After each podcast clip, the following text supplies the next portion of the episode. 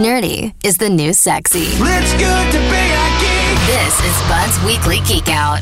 Uh, floating up in space all alone, he reaches out to planet Earth once a week on a Wednesday morning. It's Webmeister Bud for his Geek Out via satellite. Hello, Dylan. Hello, Jason. Hi, bud. What are we geeking out on today, my man? We are on the cusp of the next big thing in both social media and audio appreciation. Maybe.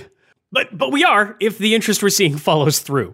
It's called Social Audio, and it most directly started with Clubhouse. It's an audio only app sectioned off into rooms where you can chat with other users using your voice, not text. Well, isn't that just a whole bunch of noise there? Everybody talking all at once? That's kind of the brilliance of Clubhouse. It's sectioned off into different kinds of rooms based on their privacy settings. So, yes, you can get the everybody talking at once thing happening in open rooms, but more likely you'd start a, a social room where only people who follow you can join. There are also invite only closed rooms, and in each room there's a moderator, the person who started the room, and everyone else is a listener and can't unmute themselves to speak, although they can virtually raise their hand to be called to the stage where they can speak. There are also clubs, which is kind of like a community where people talk about a shared interest. And they've also partnered with Stripe to start monetizing this thing. So it's a fairly organized start. This past December, 600,000 people had accounts on Clubhouse.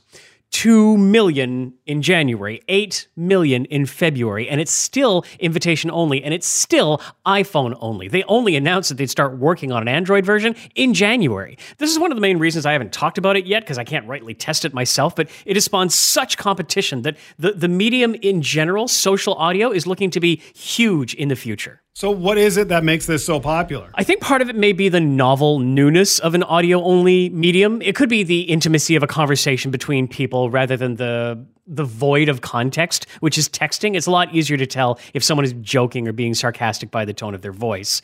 Another factor is definitely the free speech aspect. Although it has since been banned in China, Clubhouse was very popular to discuss forbidden topics for a while there. And there have been some pretty high profile guest appearances, including Elon Musk and Mark Zuckerberg. Drake is known to be on the platform, so is Oprah. And the reason I'm talking about it today is that this week, yet another company has jumped onto the social audio platform.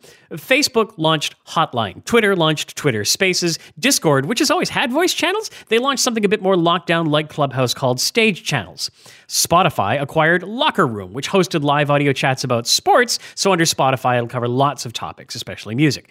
Secure messaging app Telegram launched voice chats. LinkedIn and Slack are planning to join the party with Clubhouse clones too.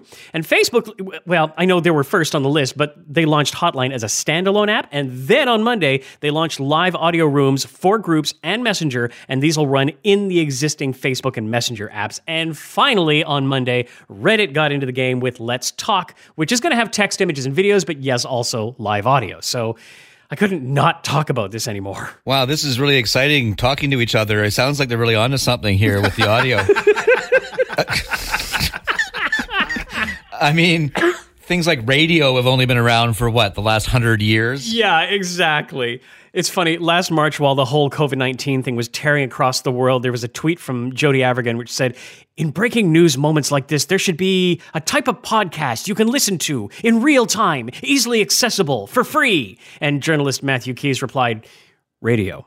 You're thinking of a radio. Okay, but honestly, this still sounds like it's going to be a huge mess. Yeah, moderation will be the key to this medium not crashing and burning in a hellfire of hate and lies. Our own Jenny West, who kindly invited me to Clubhouse, though I haven't been able to use the invitation because it's still iPhone only, she said that there are a lot of people starting rooms and posing as experts when clearly they're not. So, scaled up to the world and through eight or more major companies, yeah, it could be terrible, but it also could be a great thing for information, for accessibility, and for entertainment. We'll have to see. You can find out more about the myriad social audio apps out there at thezone.fm slash geekout. Thanks so much, bud. Thanks, bud. Bye! Bud's Weekly Geek Out. Sometimes you know it's good to be a geek. Listen every Wednesday on the Morning Zone for more news from the world of techie type stuff.